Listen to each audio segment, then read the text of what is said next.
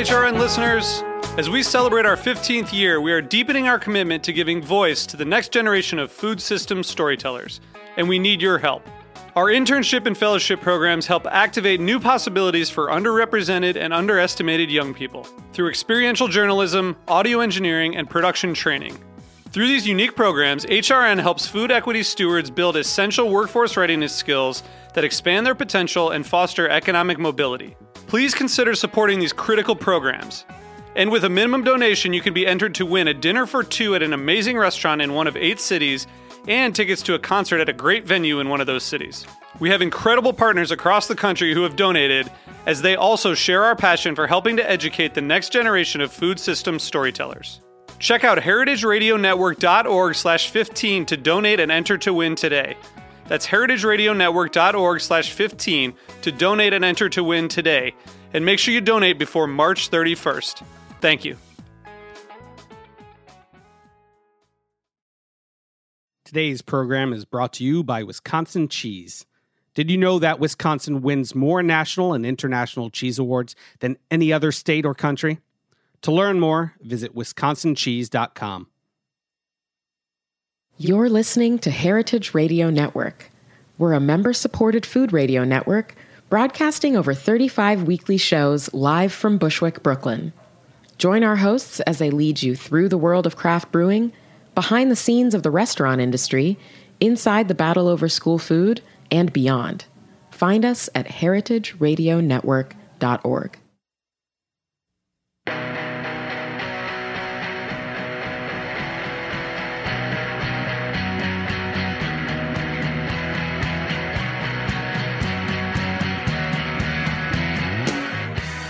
Good afternoon, and welcome to Eating Matters, where we talk about food policy and how it impacts all of us. I'm your host, Jenna Liut, and we're broadcasting from Roberta's in Bushwick, Brooklyn on Heritage Radio Network. Today, we will be talking all about a report that was released by the U S. Public Interest Research Group's Education Fund. It coincided with the Senate Committee on Environment and Public Works hearing, uh, which was called The Impact of Federal Environmental Regulations and Policies on American Farming and Ranching com- uh, Communities. The U S. P I R G Education Fund um, is a nonprofit working to protect consumers and promote good government. The report is titled Reaping What We Sow, How the Practices of Industrial Agriculture Put Our Health and Environment at Risk. And it details the problems and offers common sense solutions. One of the co-authors of that report is Kara Cook-Schultz. And I'm so pleased that it has brought her to our show today. Hi, Kara. Hi, Jenna. How are you? Great. Thank you so much for joining me today. Thanks for having me. Okay, so let's start um, at the very beginning. Uh, why was this report issued and and the com- committee hearing held now? Well, uh, every ten years, uh, our Congre- our congressional representatives are responsible for passing something called the Farm Bill, which outlines how much money is going to go from the U S government into various farming practices uh, and into uh, the farming economy. And uh, twenty eighteen is the year where, when we're going to be talking about this Farm Bill and hopefully getting it passed. So it seemed like a good time for us to put out this report about the current state of farming.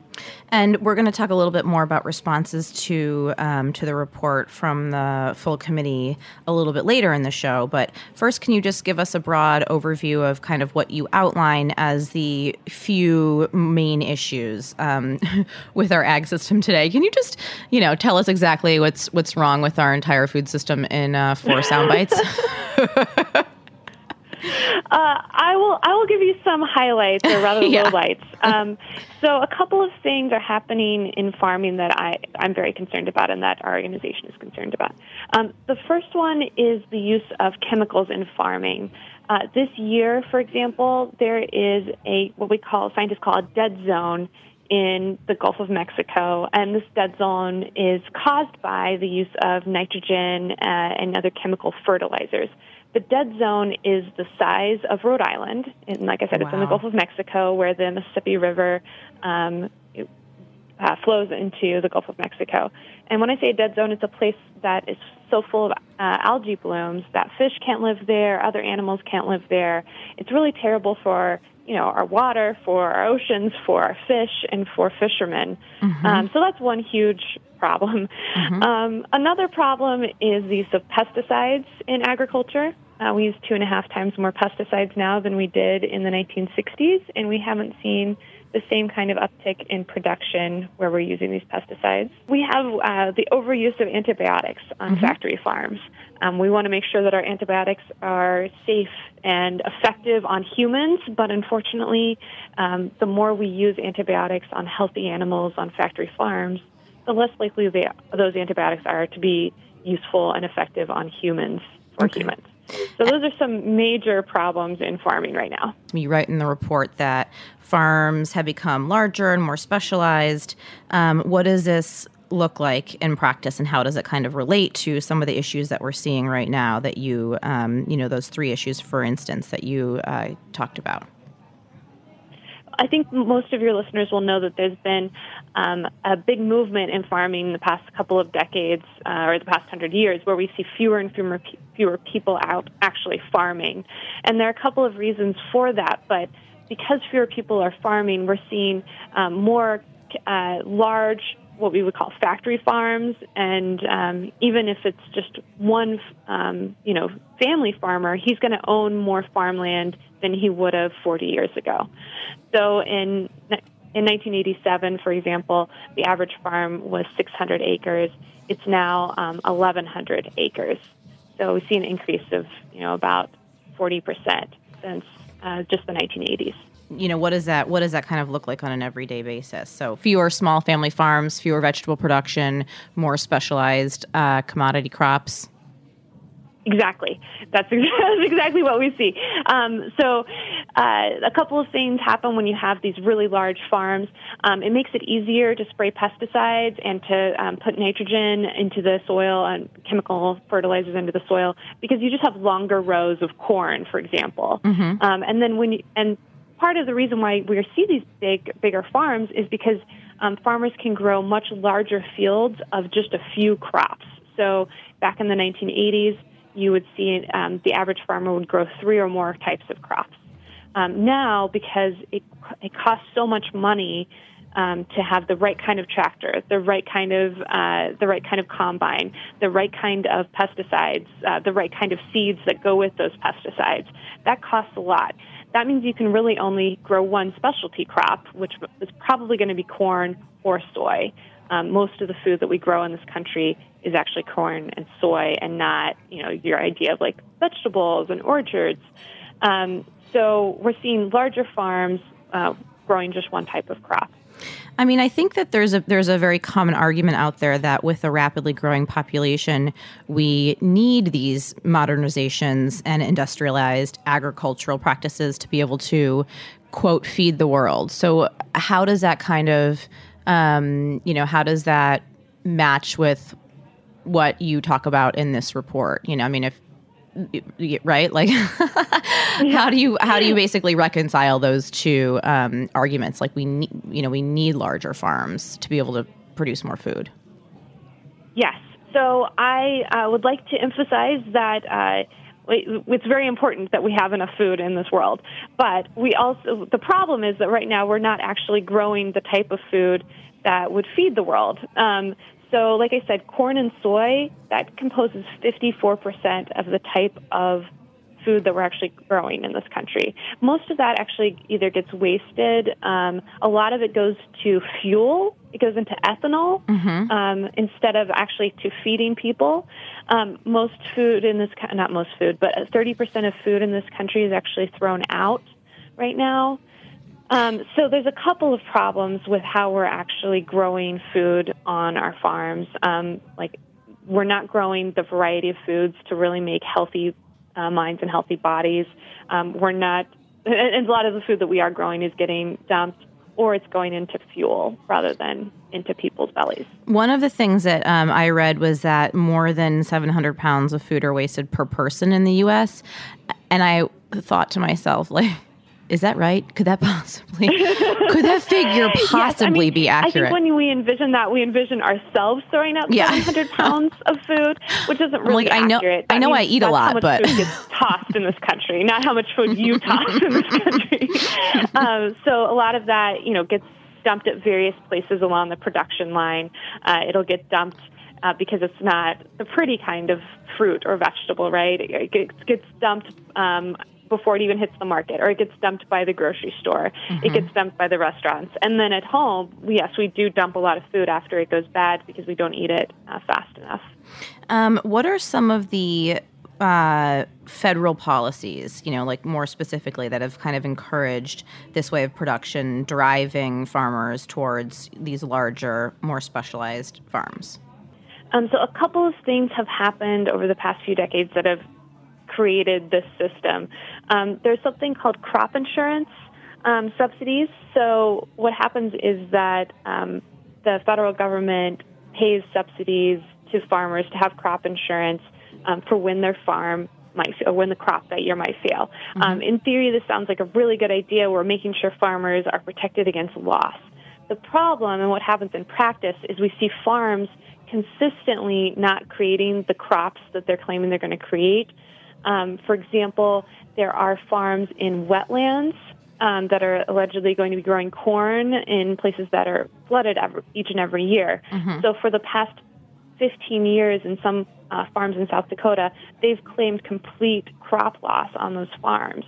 Um, so, so for fifteen years they haven't grown anything, and, and yet we've been paying these subsidies. So what these subsidies do is that it, it encourages farmers to grow food in places that doesn't it doesn't make sense for them to be growing it, and um, then doesn't encourage them to actually produce the food. Mm-hmm. So that seems like a very bad system that we need to be fixing. And is that all farmers, or is that just farmers of like a you know of corn, for instance? Like, do we see vegetable, uh, spe- specialty crop uh, producers cl- doing the same thing, kind of claiming the same, uh, you know, making the same false claims, insurance claims? Well, in order to get insurance, you have to um, be able to show that this crop is going to be um, a cash crop. And so it's it's harder to show that vegetables are a cash crop than it is to show that corn and soy are a cash crop, because we know that soy, soy and corn are cash, cash crops, and, and crop insurers know how to handle insuring those kind of farms. So um, I wouldn't say it's you know a particularly evil form of farmers going out there and, and trying to claim certain crops. It's not like vegetable farmers versus corn. Mm-hmm. Instead, it's that the whole system is geared towards encouraging farmers to grow corn and soy in the first place, and then getting this insurance that will encourage them to grow corn and soy in places where corn and soy will not grow. I mean, it seems like crop insurance in general is something that's really important for farmers by and large. Um, it, there are factors that are very much outside of their control, which, you know, directly affect their ability yeah. to um, their livelihood. So what would a what would a more appropriate system look like? And is that can that really happen? I mean, that seems like a really large ship to turn to turn around. So one thing that we suggest in our report is that if farmers who participate in subsidized crop insurance should have to adopt best practices that reduce soil loss and prevent water pollution. So, for example, in order to take part in this subsidized crop insurance system, you can't grow corn in a wetland that floods every year. That would be one idea. Um, That's a good idea. As as to what, yes, so it would it would require farmers to take sensible steps before they can get insurance, um, and whether or not that could happen, um, we think that it can. We think that uh, a lot of uh, average farmers are realizing that this is silly, that this is absurd, that this is harmful to. to their land and to their the future of farming. And so we think if we can get enough farmers, we can get enough average people to understand what's going on in this country, we can really move the needle on uh, the Farm Bill in twenty eighteen. Does that kind of demonize farmers in a way? I mean, you know, I think that my impression is always that they're operating on razor-thin margins, whether or not they're growing uh, commodity crops or specialty crops. And you know, how realistic is it for a farmer who is used to kind of getting some sort of an income, even though they're not growing, the crops are say they're growing. I mean, it seems like they're reliant on this. It's almost like a subsidy from the government um, to survive. Yeah, absolutely. I do not want to demonize farmers. I think that they're stuck in a system that is screwed up and that is set up to to be an advantage to crop insurers, to be an advantage to things like um, large agrochemical companies, mm-hmm. um, an advantage to makers of, you know, tractors and combines that are very expensive, um, rather than a system that's meant to benefit the average farmer. Because the average farmer uh, oftentimes will want to grow uh, crops that are good for the soil, that are good for the future of their property, that would be good for their kids to someday take over the farm. And right now, a lot of farmers aren't sure that they can see that as the future. So uh, the the problem with the system is that it's set up for these big, giant factory farms, big, giant uh, purchases of chemicals and equipment, rather than encouraging the growth of the best kinds of food that's the best for the farmer, um, for the consumer, and for the land. In terms of supporting um, things like crop diversification, which is um, one of the things you kind of champion, which will help return nutrients to the soil um, and adopt sustainable, just in general, other sustainable practices um, in order to receive federal funding. How, I mean, that sounds expensive. Is is there, you know, I mean, you look at like the organic designation, right? And that's even, I mean, that's too expensive for a lot of farmers to be able to mm-hmm. um, to apply and, and receive the official designation. So what kind of support would you advocate for um, to help m- make these uh, recommendations a reality? So one big thing that we'd like to see is um, money going towards conservation and sustainable programs that the U S government has already set up, but that they're underfunding. And what that would, if we would fund those programs better, um, that means that people at the U S D A, soil scientists and agricultural scientists could be helping farmers figure out the best plan for their property, um, figuring out where to grow which type of crop, whether or not it's up on a hill or down in the valley or dear, near um, a river. You might have a, make a different decision about what's the best type of crop to grow. And yeah, that does take time and it does take money. But the reason we think it's such a good idea is that over time, that actually saves uh, the farmer money and leads to higher production. So, um, so it does take upfront time. It does take upfront consideration. But we've talked to farmers who have done it and who've put in, you know, that upfront work, and they've seen much more successful farms overall. Um, and to be clear, I'm not talking about turning these farms into organic farms. Mm-hmm. I'm talking about turning these farms into sustainable farms, which might mean um, doing a variety of, um, making a variety of decisions on the farm that might not be, quote unquote, traditionally organic, but that will lead to using a lot less pesticides, that will lead to using a lot less chemical fertilizers, which overall would be better for our water and for our food. Um, some of the things, the other kind of common sense solutions that you talk about relate to the renewable fuel program um, and antibiotics in food production. So I'm wondering if you can kind of break down, first of all, I, I don't really hear a lot about the renewable fuel fuel program. I mean, that could just be me, but um, can you just like give us a, a bit of a breakdown of what it is? Um, and w- it seems like a policy to me that an example of a policy that like had good intentions, but really ended up having negative repercussions. Um, so can you tell us about like what that is and then how that fits into your broader um, strategy for improving the agriculture system? Yes. I mean, I remember when they first passed the renewable fuel standard um, a little over a decade ago. I was so excited because we had this vision that we were going to be able to use food instead of oil in our gasoline, and we were going to be able mm-hmm. to power our cars um, using corn, and that sounded really exciting. Um, unfortunately, it has not paid off, as you said. Um, the renewable fuel standard, um, the idea was that the U S government was going to require um, a certain percentage of all of the fossil fuels sold in this country to contain um, some amount of um, biofuel, which means like basically means corn ethanol. Mm-hmm. Um, and the what's happened with this requirement is that now um, we're seeing it over eight point four million acres of land that you know, formerly didn't contain any um, cultivation, that didn't contain any farms, um, now contains corn. Mm-hmm. Um, it, because there's all this money going towards creating corn to put it into our uh, into our gasoline. The problem is that this has not actually reduced greenhouse gas emi- emissions. It turns out that uh, it's not a very renewable fuel, um, and that it's just it's just as harmful as fossil fuels. Um, and not only that, it means that we're destroying wetlands and grasslands to plant more corn.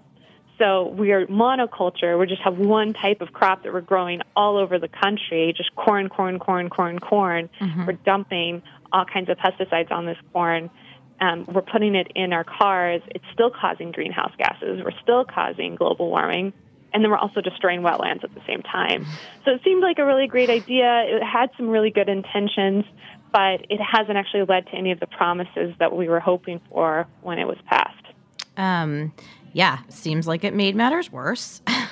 Yes, yes, it made matters significantly worse for our wetlands and for our grasslands in this country. And then I also kind of want to just talk just briefly about, you know, getting, digging, drilling down into the um, environmental issues that, um, you know, are contending Uh, you know, that we're seeing um, in terms of our our system. And you talk about like soil erosion, topsoil erosion, and aquaculture, aquifer depletion. So what's what's the issue with, with each of these, and how do the solutions um, that you propose relate to uh, ameliorate these challenges? Um, well, I hate to keep co- talking about how terrible corn can be, but um, the problem with but things it is. like growing corn over and over again uh, is that you are not putting uh, nitrogen um, back into the soil. That's part of why we keep using chemical fertilizers. Um, and so what's going on with just using the same type of uh, crop over and over again, throwing a tractor on top of it, is you're eroding the topsoil. Um, you're getting rid of the thin layer soil that's on the top that's that's good for growing uh, it, and it has a lot of nutrients in it. Um, so and, and then when we're increasing the amount of uh, The, the size of our fields, what we're also doing is we're not putting any breaking points in the fields. So some states, for example, require you to put trees and hedgerows in between fields, um, which is good. That keeps your topsoil from blowing away. Mm-hmm. But many states don't require that, and it's not a federal requirement um, for most for most farms. So we have these huge cornfields without anything stopping the wind and the water and floods from just blowing in, getting rid of all of the topsoil. Um, and this topsoil, by the way, takes literally thousands and thousands of years to create. Wow. So it's not like we can just be like, ah, oh, let's dump some more topsoil on it, it's okay. This topsoil goes away and it, it doesn't come back. Um, so we're do- first of all, we're getting rid of the topsoil, which we need to have farms in the long run, right? Like twenty years from now, we need that topsoil right. to grow more, you know, whatever it is we need to grow, whether or not it's corn or whether or not it's lettuce or wheat, we need topsoil. So Um, that's a huge problem. Then uh, also, we take something like corn that takes a lot of water, it takes a lot of irrigation. Where's that going to come from when you're in the middle of the Midwest and there's no water, um, you know, in the middle of July? Well, you go to your aquifers. So my home state of Oklahoma, for example, um, uses the Ogallala Aquifer, um, and we've pretty much depleted it, um, and, and scientists have been warning us about, us about this for decades. But if you don't have any water anywhere else, where are you going to take it from the aquifer? Wouldn't any crops require irrigation, or are you saying it's just because we're growing certain crops in inappropriate regions for that for that crop? Exactly. Yeah, we we are not doing the kind of soil science, science and agricultural science that would make us determine what should we grow in this particular grassland. What should we grow in this particular area that maybe we shouldn't grow anything because maybe it's the desert. Mm-hmm. And being from Oklahoma and, and having grandparents who lived through the Great Depression and still seeing land that's been, um, you know, has been abandoned since the Great Depression, I can I can see in my mind very clearly, like, let's not grow anything here. This is just this is a wasteland. Um, yeah. But then a couple years later, you'll see a wheat farmer come in and, and grow wheat there, and you're like, wow, how is that possible? Well, it's possible because of aquifers. Um, so that that can be scary. It's funny. I think that there's a general misconception in this country that vegetables, I mean, veg- vegetable production in this country happens in the Northeast and California, right? But I think that, and then you see a lot of commodity crops in the in the middle. But I and I think that there's a big misconception that that's what has to happen, you know, in terms of our, you know, the weather practices or geology or whatever, um, you know, the environment like requires it. But I think it, it seems like you can grow much more in um, many, many more vegetables throughout the country. To go, to go back to my grandparents' example, you know, um, ten miles from my grandparents' farm was the desert, but they lived near the Red River. So they would grow a wide variety of fruits and vegetables because they live near the water. Mm-hmm. So there are places and particular parts of the country, all over the country, where you can grow a variety of fruits and vegetables. And that's absolutely the case. But it does take some thought and some planning yeah. to figure out where you can grow what. And that's the key that we're missing right now in a lot of farms, because farmers are almost required to grow these cash crops, and they don't have a lot of other choices. And they might not, you know, might not be the best thing for the land, sounds like. Exactly. Okay, so we're going to take a really quick commercial break and um, hear a word from our sponsors. But when we get back, we'll be joined by Seth Watkins, who is a fourth-generation Iowa farmer implementing the types of sustainable farming practices proposed in this report. Stay tuned.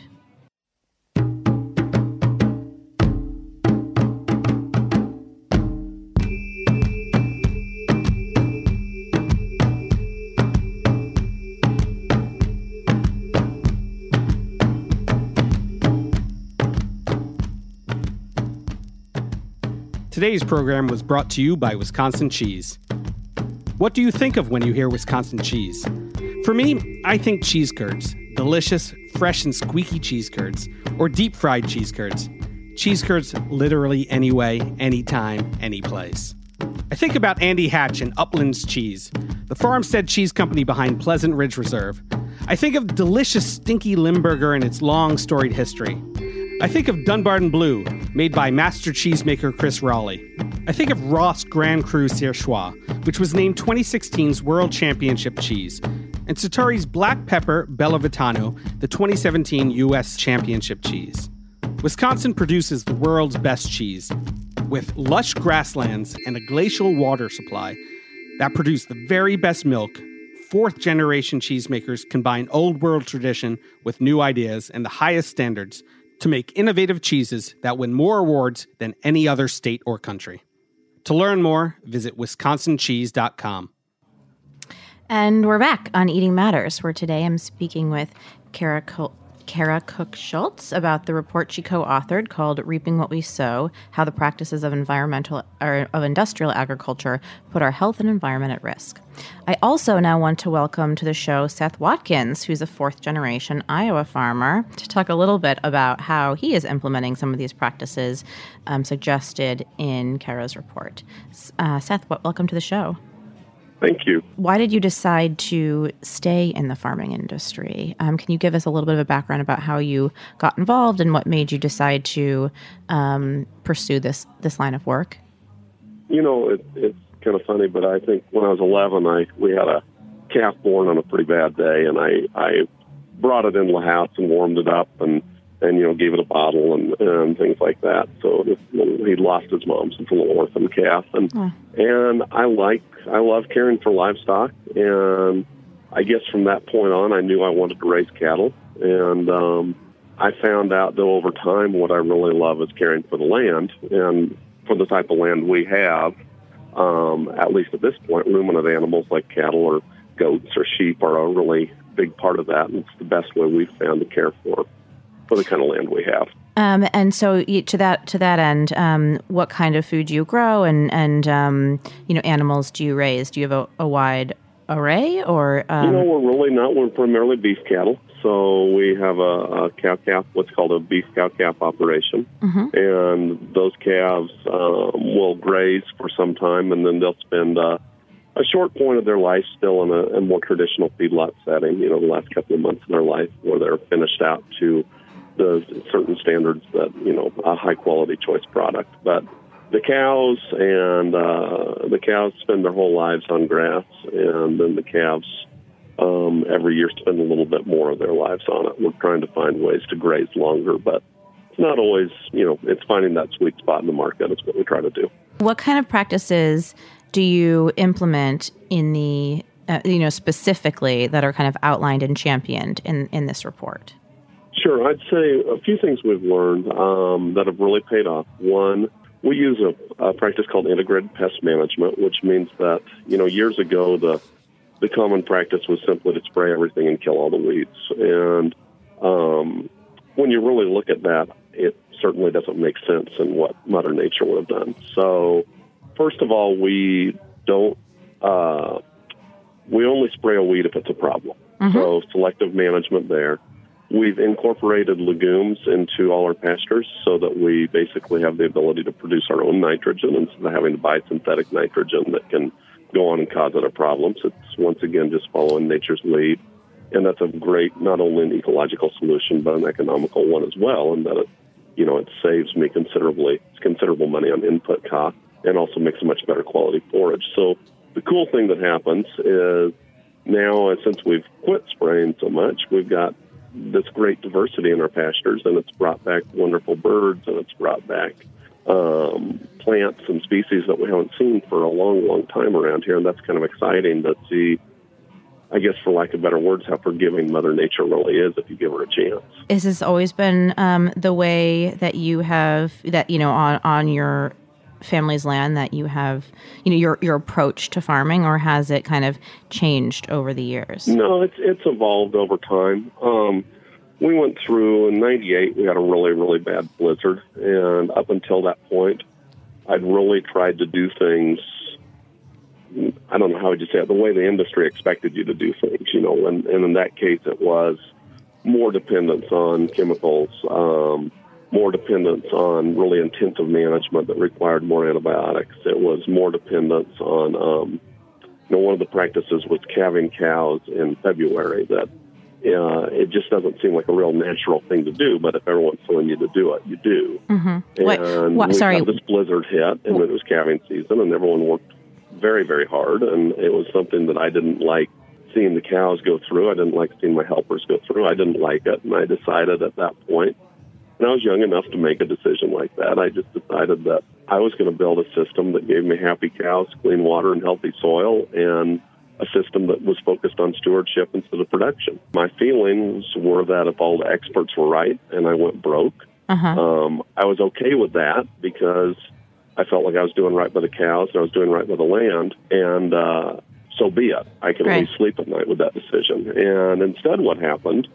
is we actually became uh, more profitable, and we saw a slight production increase because we were paying attention to Mother Nature and focusing on stewardship. I think a lot of it in agriculture, we get we're, we have this huge pressure to focus on production, but when you look at what farms really are, farms are living systems, and living systems, when you manage living systems, you have to focus on doing a lot of little things well. Living systems are sustained by natural resources. Mm-hmm. And when you start focusing on protecting those natural resources instead of working about produ- worrying about production, what I found is other things fall into place. So taking a more of a longer-term approach than, than short-term thinking. Yeah, you yeah you do. You have to take, that's a great way of putting it. It's... Uh, I, I hope no one goes into farming to get rich. I mean, it's an oversupply business for one. And what? You can't. Uh, but I think the, the important thing goes back again, when we focus on caring for those resources that really sustain our farms, mm-hmm. rainfall, soil, sunlight, you know, human ingenuity, mm-hmm. uh, things start to work out.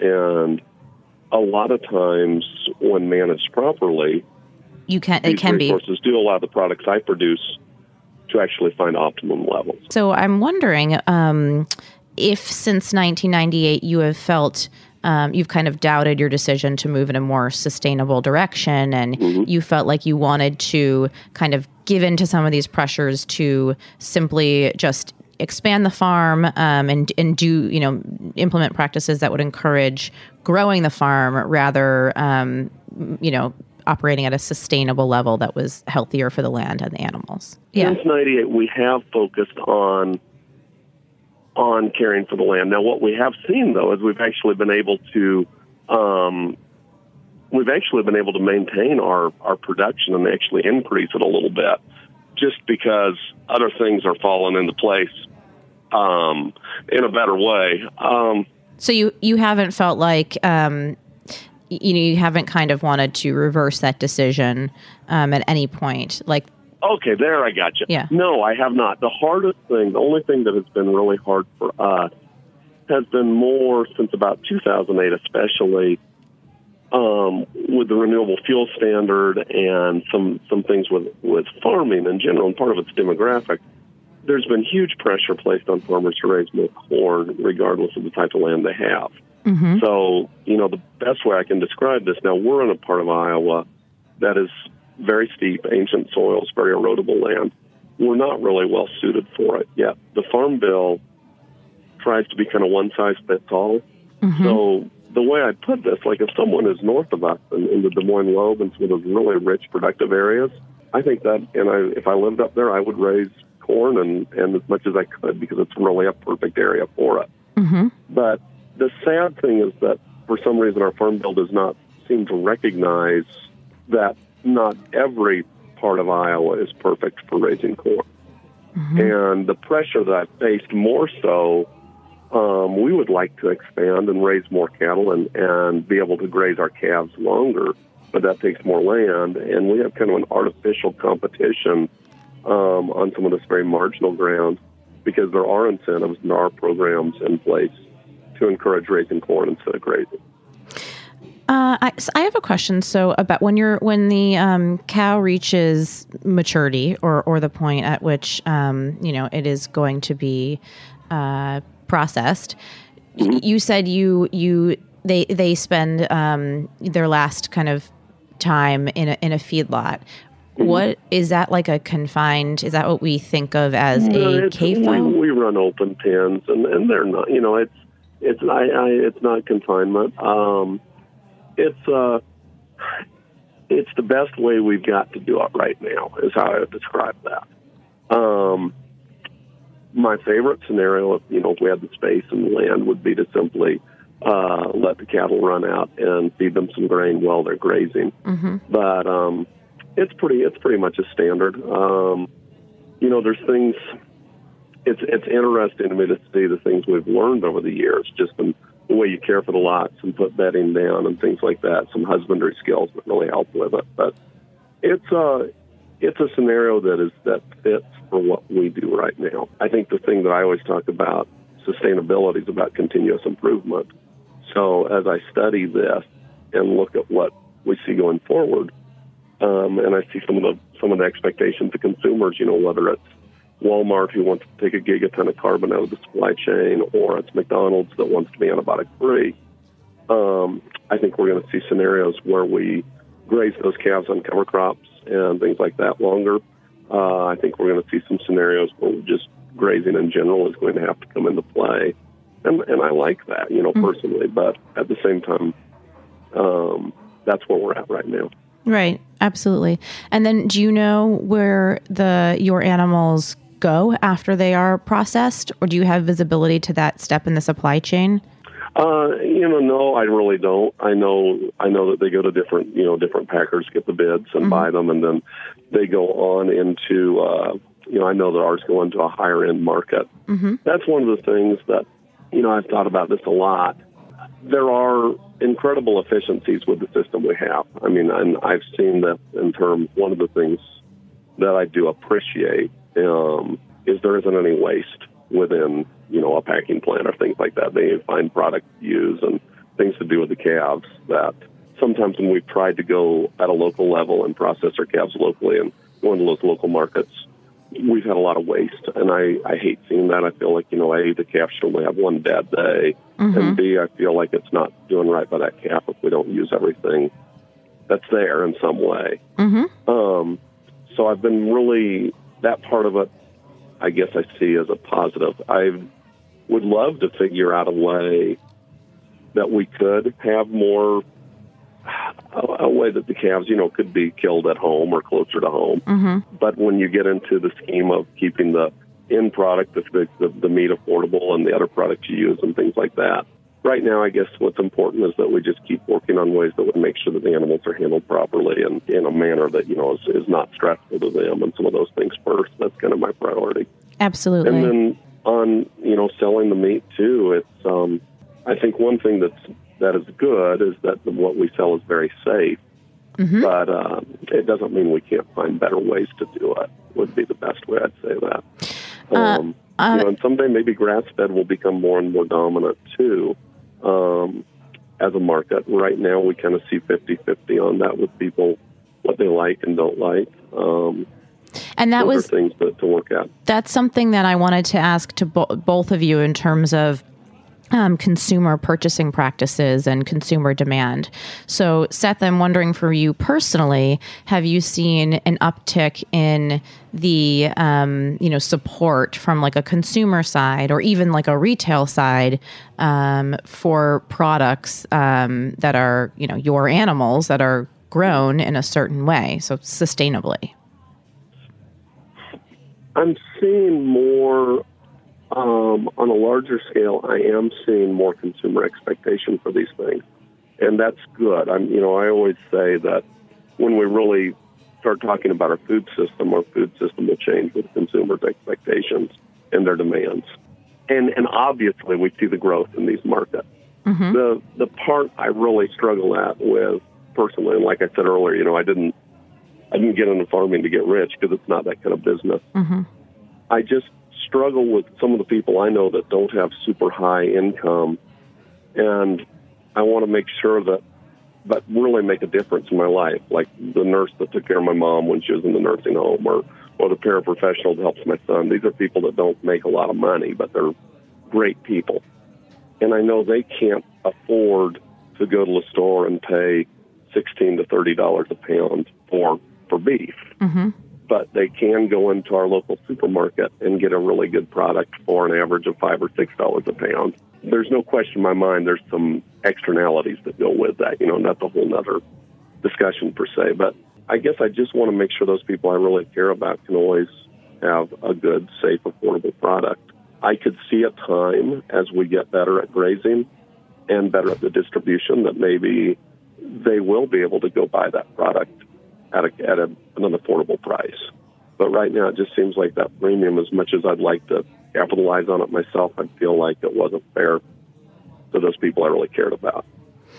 I think the solution is more of a direct-to-consumer, farm-to-consumer um, operation, uh, sort mm-hmm. of cutting out some of the middlemen. I'm totally biased because I happen to work for Uh, startup that is a doing just that. It's kind of cutting out the middleman. It's an online farmers market, and we connect mm-hmm. consumers directly to uh, farmers and growers in mm-hmm. a way that is, you know, kind of eliminates a lot of it that makes the supply chain very short. And so I'm hoping that that is, I firmly believe that that's an opportunity to be able to get consumers more affordable, higher quality, um, you know, food in a way that yep. benefits, you know, the growers and, and the consumers. I think it is, and I think it goes down to, once again, to the issue is finding a way to process that calf. So, you know, the, one of the meat's only what? Uh, uh, when you get said and done, you're only talking about half the weight of the animal's meat. Mm-hmm. So if you can find a way to use all those other products, then I think it can really be done. And it, it can be, and I think that's sometimes, though, what we don't always think about on that end, because I'd love to. I think it'd be awesome if I could do something like that. Um, one of the tough things we face, too, of course, in the country is just access to enough customers to make it work, so to speak. And mm-hmm. then, and then, you know, one of the things we've run into on that um, when we have direct market it is I've said, well, you know, would you accept a frozen product? Because when going back to working with Mother Nature, a lot of people want this fresh meat every single month. Mm-hmm. Yet that really goes against the laws of nature in terms of my supply chain, because we really need to have calves in the on the warm spring days, which means, you know, a year and a half later we'll have lots of meat available in, say, August or September. And then, but what we've run into in the past is someone saying, well, I want fresh, not frozen. Right. And then I'm kind of like trying to figure out how to manage that part of the supply chain. It doesn't mean it can't be done, but it gets into kind of an unnatural setting. Then right, right. You know, there, nothing's easy, unfortunately. No, that's true. We do sell frozen. Yeah, and so, I, if people are if people are good with frozen, man, I can really work with them, you know, and, yeah. and that's a that's a, a, a way to make that work. Kara, I want to know. Um, I wanted to ask you um, actually, I wanted to ask you kind of your perspective. You write in the report that consumers are really in, in you know, expressing an increased preference for this kind of sustainably produced food. And I'm my my question is like, are they really? Like, what evidence have you seen have you seen um, to support that statement? Yes. So since nineteen ninety-seven, uh, the uh, demand for organic food has gone up ten times, so that the organic market is now a thirty-nine billion dollars a year market. Mm, yeah. um, and a majority of Americans buy organic some of the time. Mm-hmm. Now, I think most Americans are probably like me, and they don't always buy organic, right? Right. But most Americans do buy organic some of the time. So there are clearly Americans out there who care about where their food comes from and what's on their food. Um, so the problem is what Seth is saying is, is the expense. But um, something we point out in the report is how much taxpayers are paying to have food filled with pesticides. So we're paying for it through water cleanup, through increased costs, cost of fish because mm-hmm. fish are dying. We're paying uh, for it through um, putting all these subsidies into making, you know, the, this renewable fuel standard that's actually causing more greenhouse uh, gases. And this is This is billions of dollars a year to the American taxpayer. So there there are things we could be doing to decrease the cost to the taxpayer while increasing the availability of sustainable food. I love that. Um, okay, so we only have time for a couple more questions. Um, I could, obviously, I would love to continue this conversation forever. My first of the final few questions that I have um, is that, you know, the reality for most Americans is that we're busy and, you know, we don't really know how to cook or prioritize it or whatever. But I mean, the upshot is that most people eat out quite a bit, um, certainly more than they ever have in the past. Um, so is there an opportunity for consumers, for, you know, is there like a happy medium or, or, or an opportunity for consumers who do eat out quite a bit of the time to support these kinds of sustainable farming practices through the food that they, you know, through voting with their fork? Like, how do you marry those two realities? Yes. So I think you're asking if, if you um, eat out a lot, how do you influence the kind of food that you're buying? I'm sorry. Yeah, no, th- no, that's, I mean, my question was a little convoluted. That's, that's exactly right. I mean, like the reality is okay. that people eat out a lot. And so how right. do we actually move the needle on, on some of these issues to encourage people to continue to purchase sustainably produced food um, if they, if they really eat out? Like, is there a happy medium? Well, believe it or not, there's actually a lot you can do as a consumer at restaurants to uh, make a huge impact on our food production system. So, for example, in the area of antibiotics, mm-hmm. we've seen huge movement in the past three to four years um, because of consumer demand. Uh, McDonald's, Subway, Panera have all agreed to stop using uh, chicken raised uh, without the routine use of antibiotics. And, uh, you know, right now we're trying to get them to, uh, we're trying to get McDonald's to stop using beef raised with the routine use of antibiotics. Uh, and, I mean, that that has been huge just because of consumer pressure. Yeah. Um, just in a few years. Absolutely. And that's a huge impact, right, in terms of scale. That's yeah. absolutely right. Okay, final couple of questions was are relate to the committee hearing. Um, what was the reaction to your, to your report? Um And then I want to know where the pushback came from. yeah, yeah. What it, what so, it, how was it received? The the idea behind uh, releasing our report when we did is that we want to get this data out there in one place mm-hmm. so that you know average people and lawmakers can go to it and say, okay, here's everything that we need to be addressing with the food system. And so some lawmakers uh, on Wednesday at this hearing where they were talking about agriculture and the future of of uh, chemicals in agriculture, uh, they used it to ask questions to people like, you know, the head of the Cattlemen's Association, for example, the American Cattlemen's Association. Um, and I think that, that in that way, it was it was good that it was out there and, and could be used by uh, certain senators. But yeah, definitely other people, uh, they don't want to hear that nope. we need to change in our food system, um, which isn't a surprise, I think, to me or to probably many of your listeners that there's going to be some resistance. No, definitely not. Any any senators in particular who we can, um, you know, just have awareness of who we're giving pushback to these really important facts and figures and the reality of our agricultural system? Let's just call them out. Like the, the actual people yes. themselves? Yes. Anyone uh, that we should have on our radar to um, lobby, for instance, as uh, you know, as constituents?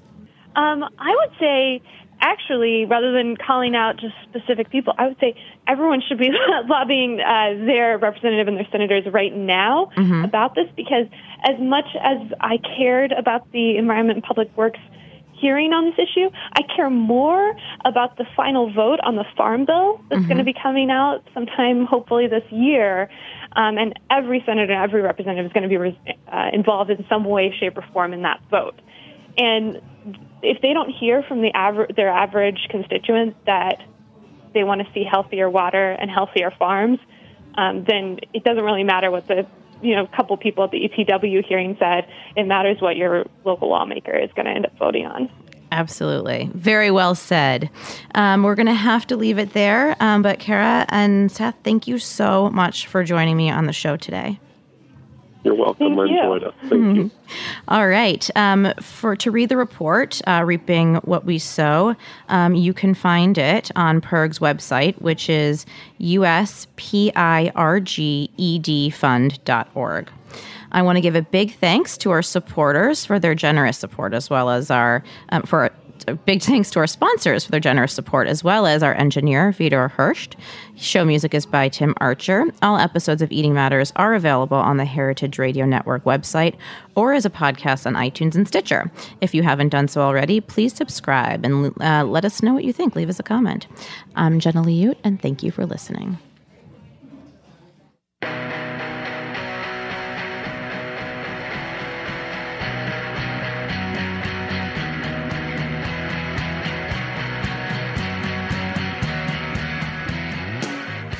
Thanks for listening to Heritage Radio Network, food radio supported by you. For our freshest content and to hear about exclusive events, subscribe to our newsletter. Enter your email at the bottom of our website, heritage radio network dot org. Connect with us on Facebook, Instagram, and Twitter at heritage underscore radio. Heritage Radio Network is a nonprofit organization driving conversations to make the world a better, fairer, more delicious place. And we couldn't do it without support from listeners like you. Want to be a part of the food world's most innovative community? Rate the shows you like, tell your friends, and please join our community by becoming a member. Just click on the beating heart at the top right of our homepage. Thanks for listening.